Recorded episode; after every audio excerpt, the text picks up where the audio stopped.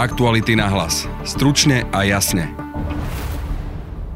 Témou týchto parlamentných volieb, a to aj z pohľadu najväčšej vládnej strany, je zmena a jej nositeľmi sú nové tváre v politike. Tri nové tváre, ktoré sú vysoko na kandidátkach svojich strán, sme pozvali do diskusie aj v dnešnom podcaste. V štúdiu je so mnou teraz pán Peter Kmec zo strany Smer SD, ktorý má číslo 16 na kandidátke. Dobrý deň, prajem. Členka predsedníctva KDH 5 na kandidátke pani Caroline Lišková. Dobrý deň, prajem. A pán Michal Luciak, ktorý je podpredseda strany za ľudí a šestka na ich kandidátke. Dobrý deň, prajem. Dáma páni, keďže ste noví, povedzte nám prosím vás na úvod, čo boli vaše dve posledné zamestnania, práce alebo funkcie? Pán Kmec. Tak ja som eh, dlhoročný kariérny diplomát eh, v Slovenskej zahraničnej službe, eh, fungujem od jej začiatku, celkovo 30 rokov, vrátane Československej zahraničnej služby. A naposledy som bol vyslaný ako veľvyslanec Slovenskej republiky vo Švédsku a následne v Spojených štátoch amerických a momentálne pôsobím ako poradca predsedu vlády pre zahraničnú politiku. Takže teraz pôsobíte na úrade vlády pod pánom Pelegrinim. Áno. Pani Lišková? Tak ja som vyštudovaná ekonomka, vyštudovala som ekonomickú univerzitu, neskôr som e, vyštudovala postgraduálne štúdium na ekonomickej univerzite na fakulte manažmentu, čiže som človek, ktorý sa pohybuje vo financiách a stále v rámci poradenstva, ekonomického poradenstva e, poskytuje moja rodinná firma e, služby hlavne pre podporu malého stredného podnikania. Predtým som pracovala ako riaditeľka pobočky Komerčnej banky a ešte predtým predtým ako finančná riaditeľka na Národnej korporácii. Ďakujem, pán Luciek. Ja som v rokoch 2015 až do skončenia funkčného obdobia prezidenta Andreja Kisku bol jeho poradcom a zároveň poverený riadením odboru vnútornej politiky v kancelárii prezidenta Slovenskej republiky a predtým, ak, mám, ak sa rozprávame o zamestnaní v právom slova zmysle, tak e, som bol vedúcim služobného úradu na ministerstve spravodlivosti počas vlády Ivety Radičovej, keď ministerkou spravodlivosti bola Lucia Žitňanská. Takže ak to správne chápem, vaša kariéra je spojená s pani Žitňanskou a pánom Kiskom. Predovšetkým, áno. Tá najdôležitejšia otázka dneška je vlastne, čo chcete v politike presadiť, keďže ste tam nová krv, povedzme to tak. Pán Kmec, čo je váš cieľ? Máte niečo, čo chcete naozaj presadiť, zmeniť? Vzhľadom na moju dlhoročnú kariéru prinášam e, svoje skúsenosti zo zahraničnej a európskej politiky. E, ako viete, Smer jednoznačne proeurópska politická strana, pevne ukotvená e, v rodine európskych socialistov v rámci Európskej únie. A na toto chcem samozrejme naviazať. Samozrejme v smere sú rôzne e, politické a politologické prúdy, ale jednoznačná väčšina v smere sa prikláňa k proeurópskej orientácii. Takže týmto smerom budem aj smerovať zahraničnú politiku. Samozrejme v rámci európskych politík je to veľa širší záber, presakuje to do všetkých oblastí vnútornej politiky, takže tá interakcia medzi tou európskou a národnou politikou je veľmi dôležitá. Preto aj je veľmi významné, aby všetky politické strany mali na, na túto tematiku odborníkov. Spra- chápem to správne, že ste vlastne taká protiváha Luboša Blahu v eh, strane Smer? Eh, Smer, sociálna demokracia je veľmi širokospektrálna politická strana, zaplňa celé lavicové spektrum. Aj z toho dôvodu sa tu objavujú názory, či už aj radikálnejšej lavice, alebo názory, ktoré sú jasne proeurópsky orientované. Takže tieto názorové rozdiely sú tam, to nezatajujem a Určite budeme mať aj v rámci vnútrostanických diskusí rôzne e, názory e, na jednotlivé oblasti, ale... Otázka je, že čo preváži, lebo Luboš Blaha je vyššie na kandidátke ako vy, je známejší, bol predseda Európskeho výboru, tak moja otázka je, či tá, či tá európska politika alebo zahraničná politika Smeru budete vy alebo pán Blaha? To sa uvidí po voľbách. Ja sa skôr odvolávam na posledné zasadnutie programovej konferencie strany Smer sociálna demokracia v Banskej Bystrici, kde obaja lídry, či už predseda Fico alebo aj predseda vlády Pellegrini jednoznačne konštatovali pro európsku orientáciu. Takže v tomto duchu budem aj presadzovať ciele a priority strany. Bude to závisieť aj od toho, že či dostanete viac krúžkov vy alebo pán Blaha, alebo ktoré krídlo v smere preváži, či skôr Pellegriniho, kde teda predpokladám, že to je to vaše, alebo, alebo Ficovo, kde je Blaha? Verím, že e, strana pôjde do volieb aj po voľbách bude, bude určitá jednota v strane a myslím si, že v tomto duchu sa potom budeme po voľbách rozprávať, akým, akým smerom by strana mala pokračovať vo svojej, vo svojej aktivite. Je jednoznačný volebný líder Peter Pellegrini, ktorý vedie stranu touto proeurópskou cestou. Tým, že pán Lajčák odišiel, alebo teda odchádza, už nechce byť v politike ani ministrom, ak by smer bol vo vláde, vy by ste chceli byť minister zahraničných vecí? To nechcem predbiehať. Tá moja orientácia v strane je jednoznačná. Takže chcem sa e, venovať zahraničnej politike, európskym záležitostiam, aj rôznym oblastiam zahraničnej politiky, či už je to inovačná diplomácia. Takže uvidíme, čo bude po voľbách a, a ak bude smer zostávať vládu, tak a, myslím si, že som jedným z kandidátov na túto pozíciu. Ďakujem. Pán Luciak, ja viem, že vaša agenda je volebný systém alebo zmena volebného systému toho, čo hovorí Andrej Kiska, že to sa opiera hlavne o vás. Je toto to, čo vy chcete presadiť v politike? Áno, predovšetkým áno, samozrejme. My sme v strane za ľudí prišli s návrhom, prichádzame s návrhom na zmenu volebného systému predovšetkým toho, ktorý sa týka volieb do Národnej rady Slovenskej republiky, do parlamentu.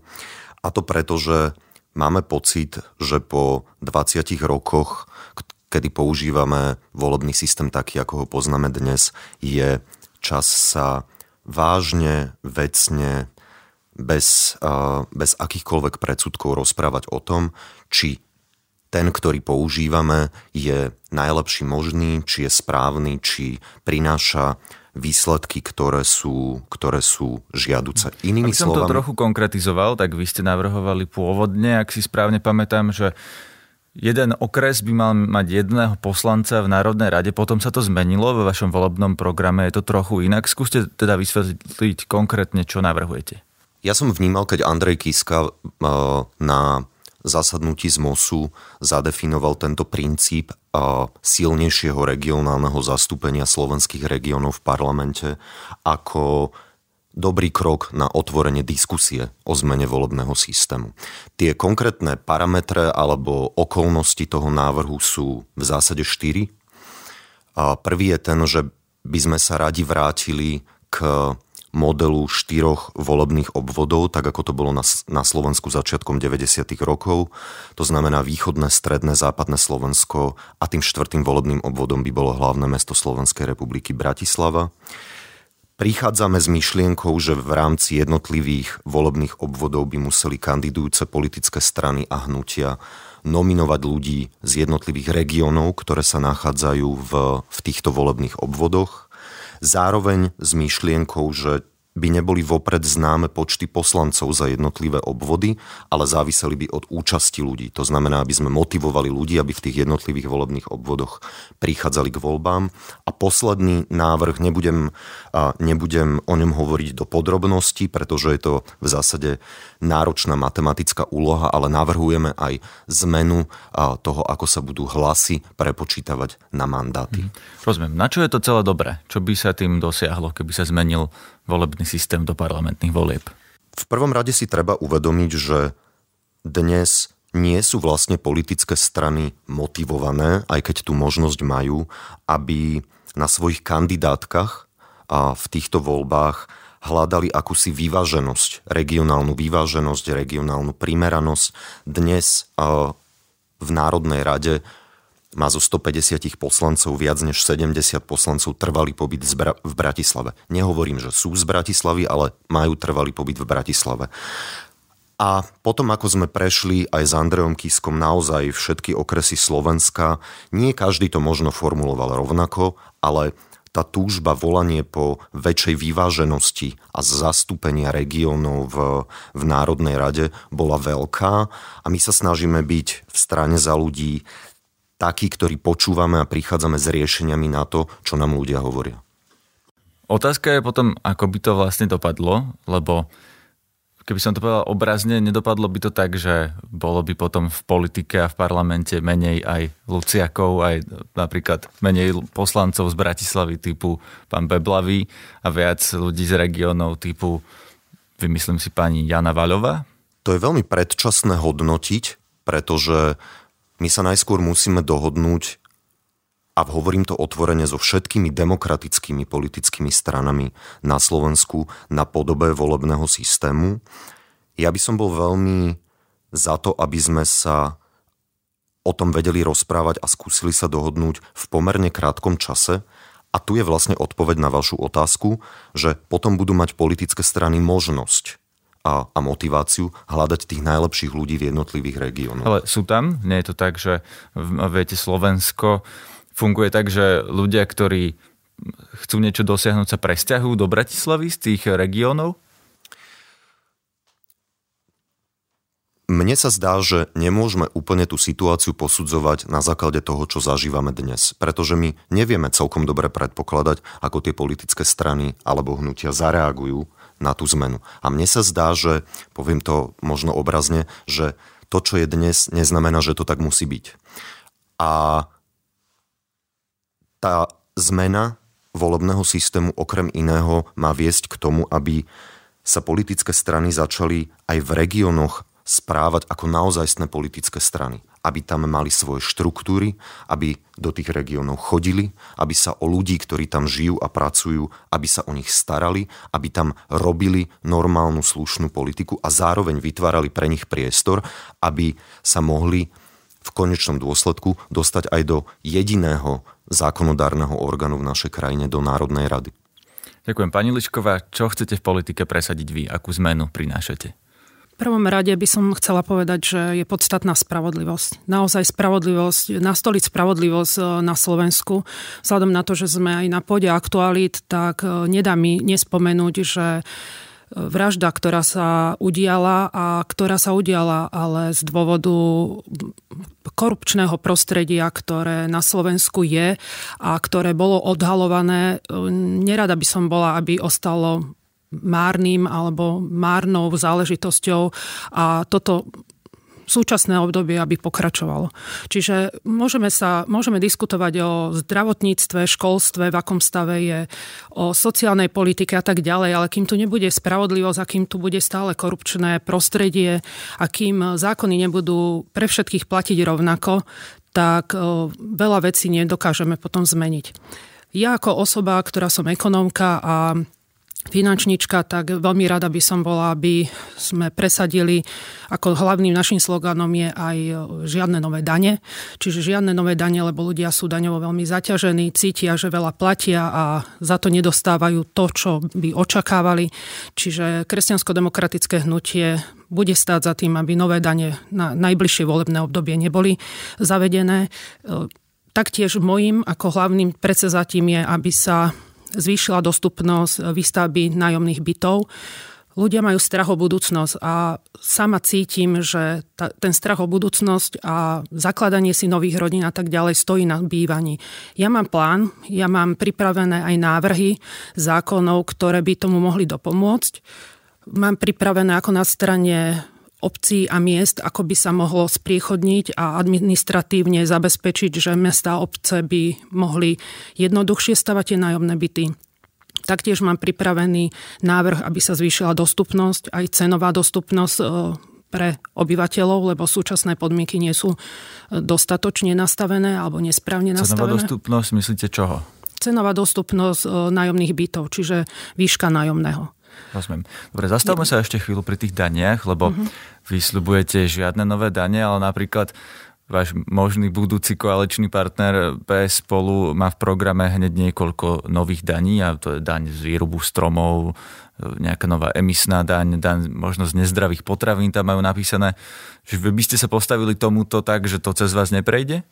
Viete, čo my diskutujeme? Ja som aj programová líderka za kresťansko-demokratické hnutie a predsedničkou konzília a tým pádom mala som oprávnenie stretávať sa s volebným alebo e, lídrom, čo sa týka e, programovým lídrom e, Mírom Beblavým a my na túto tému diskutujeme. A diskusie vedú k tomu, že je možný kompromis, im záleží tak isto na tom, aby táto situácia, ktorá je na Slovensku, sa zmenila.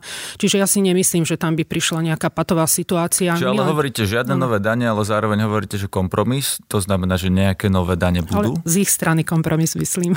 Nie, no, naozaj nepodporíme žiadne zavádzanie nových daní ani nejakých uhlíkových daní a tak ďalej, lebo vyhodnocujem naozaj túto situáciu, že daňové zaťaženie ľudí na Slovensku je veľmi veľké a práve, že chceme sa zameriať na to, aby sa efektívne e, vyberali dane, hlavne z DPH. Je tam obrovská rezerva vo výške, odborníci hovoria vo výške 1 miliardy eur a dokonca ja mám aj odvážny cieľ, že koncom volebného obdobia je možné pristúpiť aj dokonca k znižovaniu daní. Čiže ak všetko dobre sa nastaví a vedeli by sme to zabezpečiť, aby takýmto spôsobom e, sa situácia na Slovensku zmenila.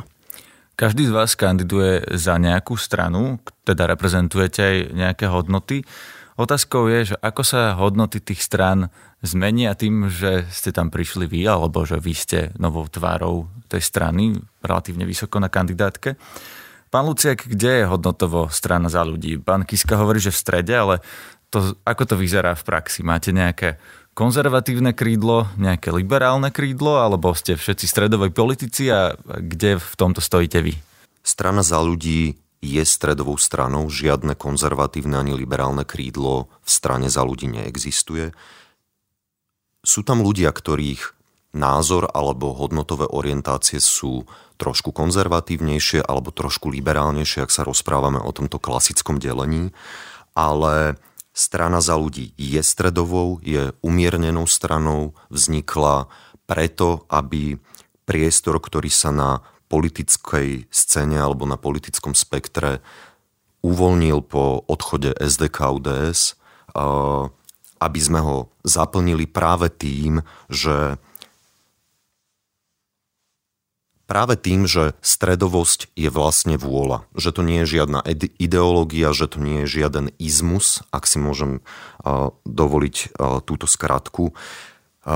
Španielský premiér Mariano Rajoy, ľudovecký premiér, povedal, že, že centrizmus, stredovosť je vôľa nájsť to najlepšie, čo máme vo svete v tejto chvíli uh, dostupné. Pán Luciak, a vy ste konzervatívec alebo liberál? Ja som... Ja som človek liberálnejších názorov. A vychádzate si aj s pani Remišovou? Veľmi dobre.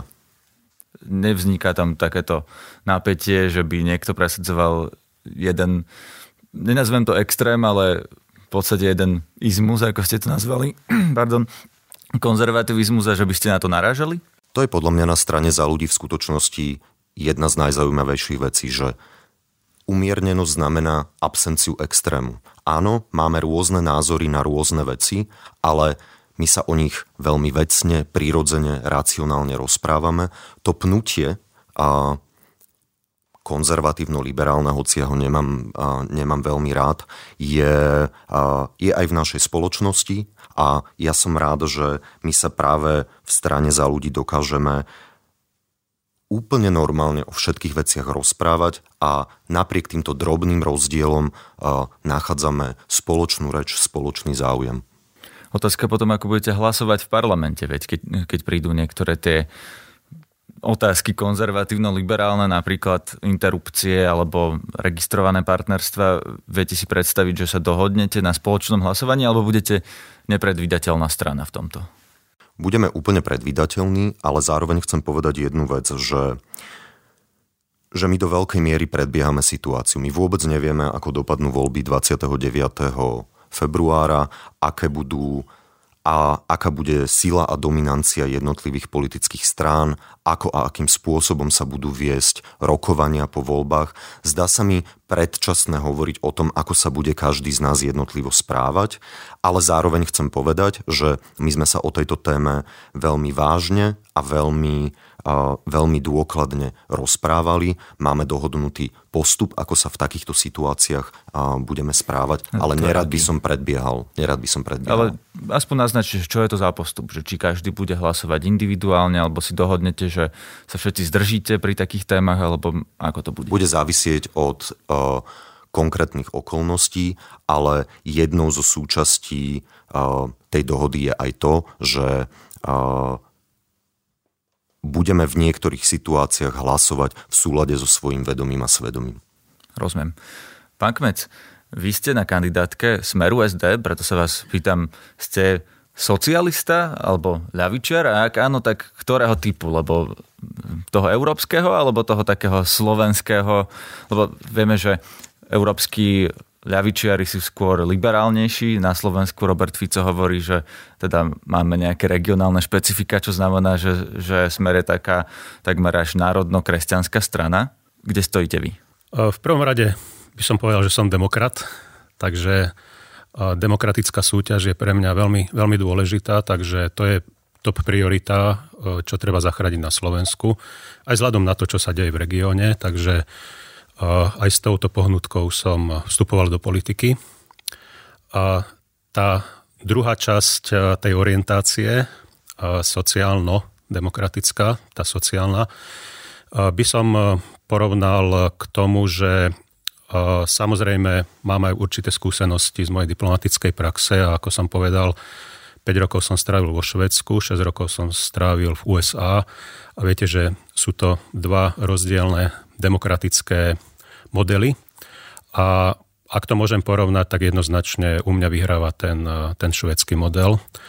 Takže budem sa snažiť o to, ako preniesť e, to najlepšie e, z tej švedskej sociálnej demokracie na Slovensko. E,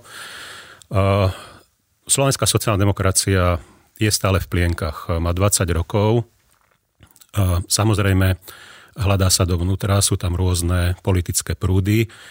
Je to dané aj vývojovými fázami Slovenska, ale aj regionálnymi rozdielmi, takže pohľad na sociálnu demokraciu nájdete v rôznych častiach Slovenska rôznu. Ale myslím si, že čo je veľmi dôležité, že sociálna demokracia ako koncept je pre Slovensko veľmi dôležitá je dôležité aj to, aby presadzovala myšlienky sociálne orientovanej trhovej ekonomiky. Čím Skôr sa... sa pýtam na tie hodnotové otázky. Viete, spomenuli ste to Švedsko, no tak ano. tá ich ľavica je predsa len trochu niekde inde ako naša. Myslím to v zmysle tom eticko-hodnotovom, že európsky ľavičiari sú teda skôr za e, napríklad sobáša homosexuálov alebo sú za tieto liberálne práva, za rovnosť medzi mužmi a ženami. U nás sa to prezýva gender ideológia. Ako by ste sa postavili k tomuto? Je to, je to jednoznačný vývoj. Aj v minulosti e, sociálno-demokratické strany e, na západnej Európe e, vyznávali určité iné hodnoty v závislosti od priorít a potrieb daných no, ja krajín. Ja sa pýtam na vaše.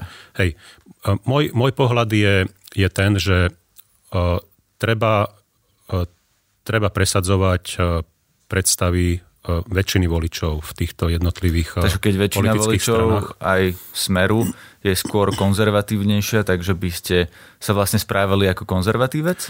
Áno, nedá sa nanúcovať proste názor, názor zvonku.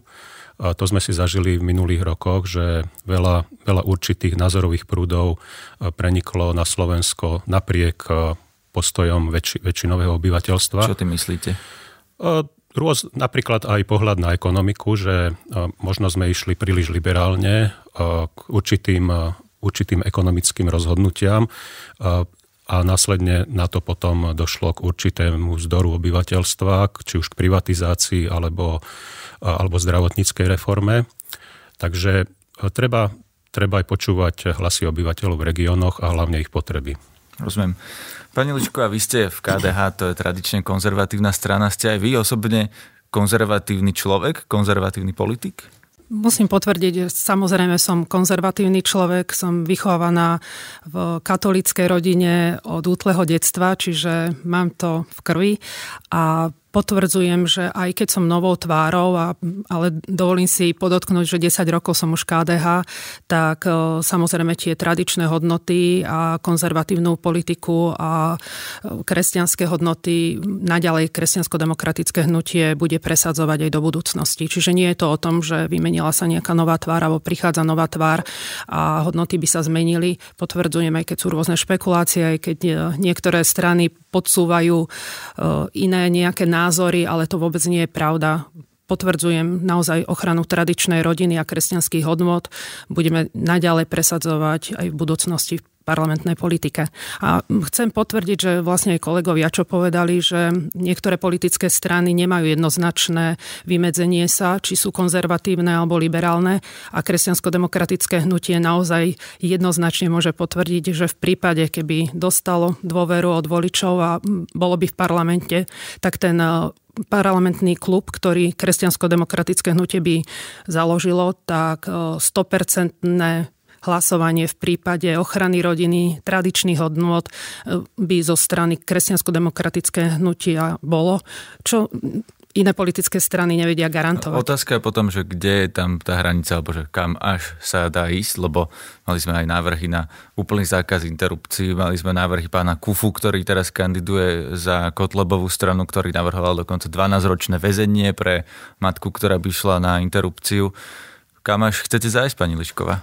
Viete, čo mňa mrzí, že táto téma, ktorá je veľmi citlivá a pritom veľmi dôležitá a ide o život, či nenarodených detí, alebo dôstojný život až do, do žitia, až po prírodzenú smrť je naozaj takým politickým bojom. A keď počúvam niektoré poslanecké návrhy, ktoré aj v ostatnom období boli predložené v parlamente. Mne je to ľúto, mne to je ľúto ako samotnej žene. A no, preto my... sa vás pýtam, že čo by ste vlastne podporili? Či ste za zákaz interrupcií, alebo za ich obmedzenie, alebo za ten stav, ktorý je teraz? Ja sa teším tomu, že máme v, aj na kandidátke, aj v kresťansko-demokratickom hnutí odborníkov, ktorí k tomu majú jednoznačné, nejaký názor, jednoznačné postavenie. A my sme sa uzhodli, že počas e, najbližšieho volebného obdobia, keď sme dostali tú dôveru od e, našich voličov, my by sme pripravili a navrhli nový zákon, lebo tento starý zákon je 60 rokov starý. E, vznikajú tu rôzne pokusy o výmenu jednej vety, dvoch vied, hmm. jedného odstavcu. nový zákon? Nový zákon by bol vypracovaný na základe naozaj odbornej diskusie s odborníkmi. No dobré, sa ne... znamená to 12 týždňov alebo menej, alebo prísnejšie pravidlá, alebo naopak uvoľnenejšie pravidlá? Viete, poviem pravdu, že potešili by sme sa, keby nám ten e, zákon prešiel v minimálne s podmienkou od zaznamenania toľkoto srdca dieťaťa, e, keby sme dokázali ochrániť od tohto momentu dieťa. To znamená ktorý týždeň? 5. 6 ale predchádzať bude dôležitá diskusia. Čiže, a samozrejme sme realisti. Priznávam, sme realisti, lebo keď chceme niečo presadiť, tak potrebujeme podporu širšieho spektra a ja si myslím, že vedeli by sme ju získať tým pádom. Každý z vás reprezentuje nejakú stranu, ktorá alebo je politici majú nejakú minulosť. Začnem vami, pán Kmec. Neprekáže vám spojiť vaše meno so stranou ako smer, ktorá objektívne má za sebou naozaj veľa kaus? Ja som sa rozhodol vstúpiť do Smeru eh, na ponuku pána predsedu vlády Pellegriniho, ktorý svojimi konkrétnymi krokmi spred dvoch rokov eh, jasne ukázal, že aj smer, aj spoločnosť potrebujú zodpovednú zmenu. Eh, udialo sa viacero krokov, či už sa to týka vyšetrovania vraždy Jana Kuciaka a jeho, jeho priateľky, otvorenie rúk vyšetrovateľom a policii, ďalších reformných krokov v prokuratúre. Takže ja si myslím, že Smer je pripravený na zodpovednú zmenu. Mojím cieľom je, aby sociálna demokracia ako hrádza voči extrémizmu prežila a v tomto smere samozrejme budeme počúvať zákazku občanov, čo sa týka zlepšovania pravi, vlády zákona, právneho štátu, boja proti korupcii a týchto ďalších. Ale za pánom Pelegrinim na kandidátke hneď dvojka je pán Fico. Zdá sa vám, že to je dostatočná zmena, keď pán Fico stále kandiduje z druhého miesta, stále predseda strany? Mňa oslovilo jeho vystúpenie na programovej konferencii, kde povedal, že odozdanie moci Petrovi Pellegrinimu vo februári spred dvoch rokov bolo to najlepšie, čo mohol urobiť, takže verím, A on že... mu ju neodovzdal kompletne, veď zostal predsedom strany, neodišiel z politiky, riadi tú stranu, ktorej členom je aj Peter Pellegrini. Keď sa pozrieme na tú kandidátku, tak sa nezdá, že by tam bola väčšina nových ľudí alebo Pellegriniho ľudí. Je to naozaj taká zmena, ako, ako prezentujete? Ja som zastanca evolúcie, takže a nie som si istý, či by nejaká revolúcia v smere tohto druhu pomohla, pretože smer má určitých voličov, ktorí idú za, či už za jedným krídlom alebo za druhým, ale dôležitá je jednota do volieb a tieto programové diskusie budú pokračovať aj po voľbách a si myslím, že tuto ten evolučný vývoj je skôr, skôr k dobru, ako keby sa robili nejaké revolúcie a prevraty. Čo napríklad prepojenie smeru s oligarchami, lebo Napísal to náš kolega Marek Vagovič knihu vlastnou hlavou, kde popisuje, že Smer bol založený vlastne ako strana niekoľkých oligarchov, ktorí si dosadili svojich ľudí do funkcií. My doteraz vieme, že ku ktorému oligarchovi patrí pán Vážny a ku ktorému patrili iní ľudia v strane. Toto v strane stále trvá? Stále to funguje tak, že viete, kto je koho človek? E, ja si myslím, že treba oddeliť e, určitú tú trestnoprávnu rovinu a potom politickú rovinu. Smer jasne hovorí, že je pripravený sa postaviť za zlepšovanie protikorupčného prostredia na Slovensku. A druhá vec je tá trestnoprávna. Predseda vlády Pelegrini niekoľkokrát zdôrazňoval, že platí pravidlo padni komu padni. A ak išlo o zlyhanie niektorých jednotlivcov v rámci Smeru. Tí si myslím, že budú mať určitý kontakt s vyšetrovacími orgánmi a tam, tam, nie, je, tam nie sú žiadne obmedzenia. Tam je Rozumiem, ale teraz hovoríte o trestnoprávnej rovine, ja sa skôr pýtam na tú rovinu toho vplyvu, že či je Smer stále strana oligarchov, ktorí majú svoje ekonomické záujmy, ktoré nemusia hneď porušovať trestný zákon, ale sú to ekonomické záujmy silných skupín. Stále to takto funguje? Uh, nevidím tam počas môjho pôsobenia na úrade vlády, nevidel som tam žiadne, žiadne nejaké takéto ekonomické prepojenia. Samozrejme, ja pôsobím v oblasti zahraničnej politiky, ale ja si myslím, že vždy tie ekonomické záujmy smerom k verejnej správe budú, pretože tie verejné zdroje sú na 90 plus percent využívané prostredníctvom súkromných spoločností. Takže ja si myslím, že je toto na diskusiu, aby sme sprísňovali verejné obstarávanie, boj proti korupcii. Treba prijať zákon o lobizme, ktorý doteraz na Slovensku nefunguje a preto je tam rôznych veľa skrytých tokov peňazí. Takže ja si myslím, že aj zákazka obyvateľov v týchto voľbách bude o to, aby sme spriehľadnili verejnú správu, zefektívnili minanie verejných financií a predovšetkým prijali zákon o lobizme. Skúste popísať, čo je tá zmena. Naozaj, čo bude smer, ak, bude, ak by ste boli ďalej vo vláde, robiť inak ako doteraz? Prečo sa vlastne potrebujete vymedziť v podstate takto voči sebe? Zmena prebieha v spoločnosti, v, na európskej úrovni, v, vo svete, takže každá, každá krajina sa musí meniť a tá zodpovedná zmena znamená to, že to, čo bolo dobré doposiaľ, to treba zachrániť a uchovať a tie nové výzvy, ktoré nás čakajú, treba na ne reagovať no, Čo spôsobom. chcete zmeniť? Čo chcete zmeniť na smere alebo vláde smeru? Keby ste mohli v nej pokračovať, v vláde smeru, čo by sa zmenilo? Pre mňa je dôležité, že táto zahraničná politická orientácia smeru zostáva. Z môjho pohľadu ako odborníka na túto oblasť ako náhle by som mal tú možnosť, znovu by som predložil bezpečnostnú stratégiu a obrannú doktrínu, ktorá, ktorej absencia robí, robí veľké problémy pre Slovensko, pre definovanie jej zahranično-politickej orientácie. Takže z tohto pohľadu tu sa musí udiať zmena v zahranično-politickej orientácii. Rozumiem, zapojím aj vás, pán Lucek a pani Lišková. Je podľa vás smer zmena, alebo to, čo hovoria zodpovedná zmena, veríte tomu? Ja dovolím si povedať, že neverím tomu a dokonca aj tým e, sloganom, ktorí majú v rámci volieb, že zodpovedná zmena poukazujú, že vlastne zlyhali, lebo niekto, kto je spokojný, akým smerom vládne, tak e, nedá si slogan zmena. A dovolím si povedať, že každým dňom smer nám poukazuje, že stráca kontakt s realitou, zbavuje sa zodpovednosti. Pri kauzách, ako teraz posledné dni vyskočilo pánovi Počiatkovi o bývalom prokurátorovi, generálnom prokurátorovi, prokurátorovi, že čo my s tým máme. Mm, pán e, predseda strany sa takýmto spôsobom vyjadruje, čiže ja si myslím, že ľuďom sa oči otvoria a taktiež si dokazuje každým dňom, že stratil schopnosť vládnuť a viesť našu krajinu demokratickým spôsobom, čiže neverím slovám, že smer sa zmenil, hlavne tým, že naozaj kto je jednotkou, dvojkou a samozrejme ešte pár ľudí, ktorí sú na kandidátke. A neveríte to, že pán Pellegrini napríklad s pánom Kmecom alebo s ďalšími ľuďmi, jeho ľuďmi na kandidátke niečo v tom smere zmenia?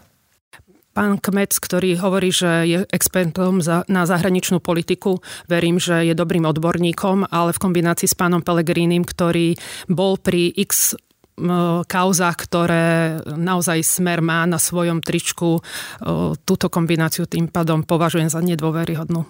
Pán Luciak, vy veríte tej zodpovednej zmene?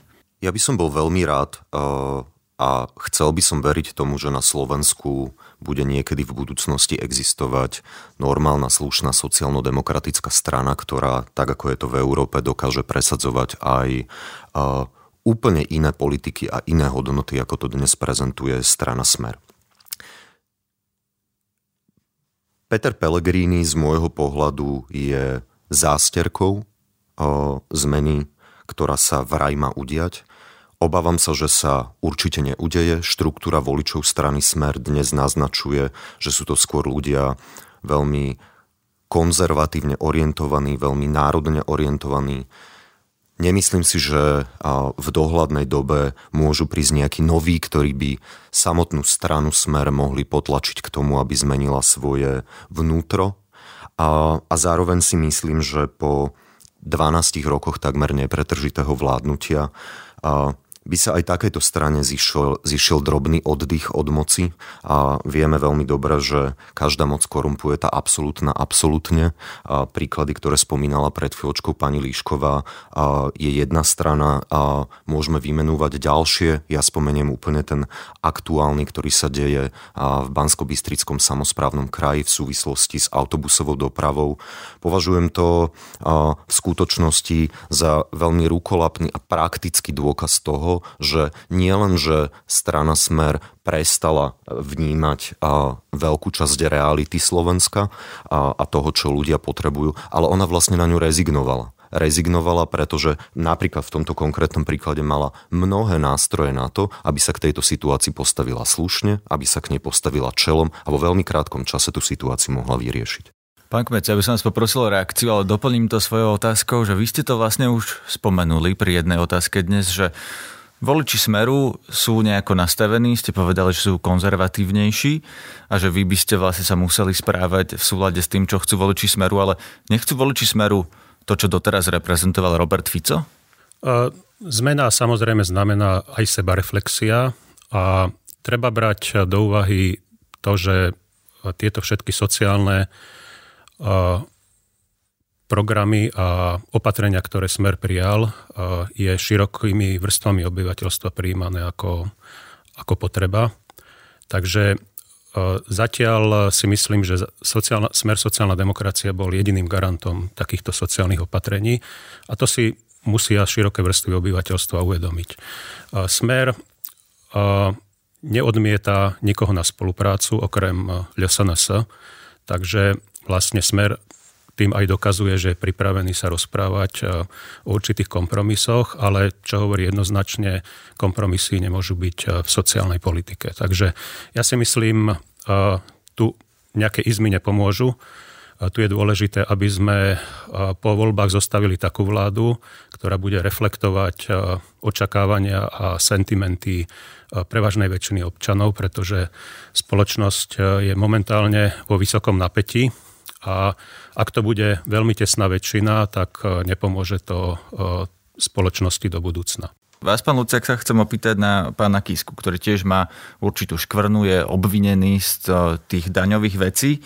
Prezidentka Čaputová dokonca povedala, že ak by ho obžalovali, ani by ho nevymenovala za premiéra. Ako sa k tomuto staviate? Ja by som chcel v prvom rade zdôrazniť, že obvinenie Andreja Kisku je politický konštrukt politický konštrukt, ktorý je výsledkom žiaľ musím povedať osobného nespracovania prehry Roberta Fica, pretože s Andreom Kiskom v rôznych politických súbojoch prehral opakovane a viackrát. Ale chcel by som, aby zaznela aj tá vecná stránka. Tá vecná stránka je v podstate veľmi jednoduchá a Andrej Kiska na základe zmluvy na základe zmluvy, ktorú mal so svojou spoločnosťou podpísanú, si o niečo požiadal, čo v skutočnosti nikdy nedostal. Boli to, Vrátka DPH. Boli to jeho peniaze a žiadne iné peniaze, žiadne štátne alebo verejné zdroje to neboli.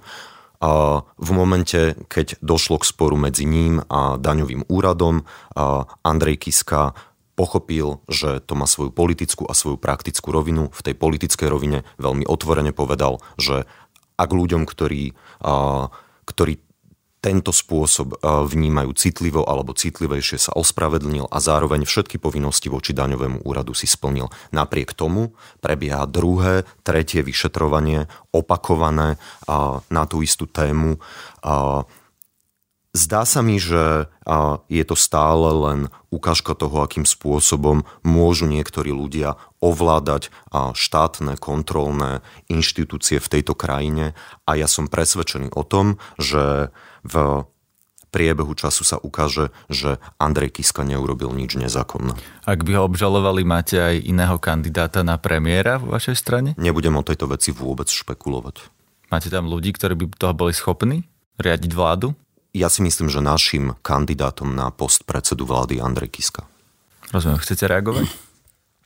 Ja len, že pani prezidentka sa včera vyjadrila, že bol by to problém, ak by pokračovalo e, toto vyšetrovanie a následne prípadné obvinenie. Takže e, ja by som tieto veci nechal na vyšetrovacie orgány, aby, aby sme sa dozvedeli pravdu, teda kto, kto tú urobil chybu alebo neurobil.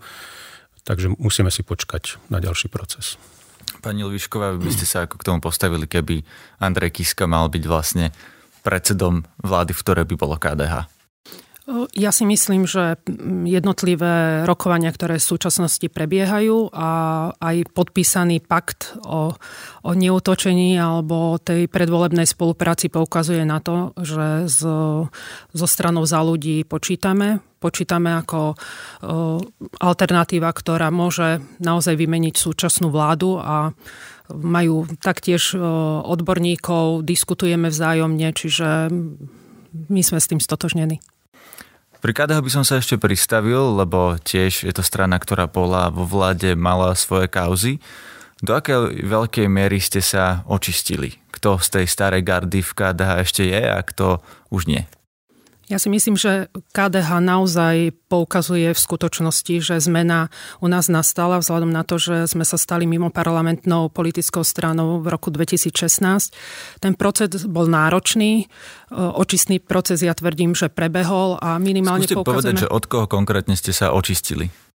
Ja by som nechcela hovoriť, že od konkrétne od koho, ale ja poukazujem napríklad, že tá kandidátka, ktorú momentálne e, máme a ktorá poukazuje na tú naozaj zmenu KDH je, že 30 ľudí na kandidátke v minulosti kandidovali za KDH a ostatní sme všetko noví ľudia s novým entuziasmom, ľudia odborníci, odborne zdatní. A priznávam, ja som naozaj generácia, ktorá možno niektorými starými politikmi v KDH som sa ani osobne nestretla, poznám ich z videnia, čiže si myslím, že naozaj tá obroda a obnova v KDH prišla a my sme pripravení odborne, sme pripravení naozaj pracovať pre ľudí. Pán Figel má ešte v strane nejaký vplyv? Pán Figel je radovým členom KDH. Bo kandidoval v posledných eurovoľbách, preto sa na to pýtam, či ešte vlastne tá stará garda v KDH má vplyv alebo nie. Niektorí ľudia z staršej generácie KDH už nie sú ani členmi KDH a ako ste sa pýtali, pán Figel je radovým členom KDH. Áno, kandidoval do, v rámci eurovolieb z dôvodu, že je to skúsený človek, veď bol eurokomisárom a sme mu za to vďační, že nám pomohol v rámci európskych volieb. Ale čo sa týka nejakého vplyvu alebo funkcií, naozaj je radovým členom KDH. Ďakujem vám za diskusiu. V štúdiu so mnou bol pán Peter Kmet zo Smeru SD. Ďakujem za pozvanie. Pani Caroline Lišková z KDH. Ďakujem za pozvanie a prajem pekný deň. A pán Michal Luciak zo strany za ľudí. Ďakujem veľmi pekne. Pekný deň vám ešte želá Peter Hanák. Aktuality na hlas. Stručne a jasne.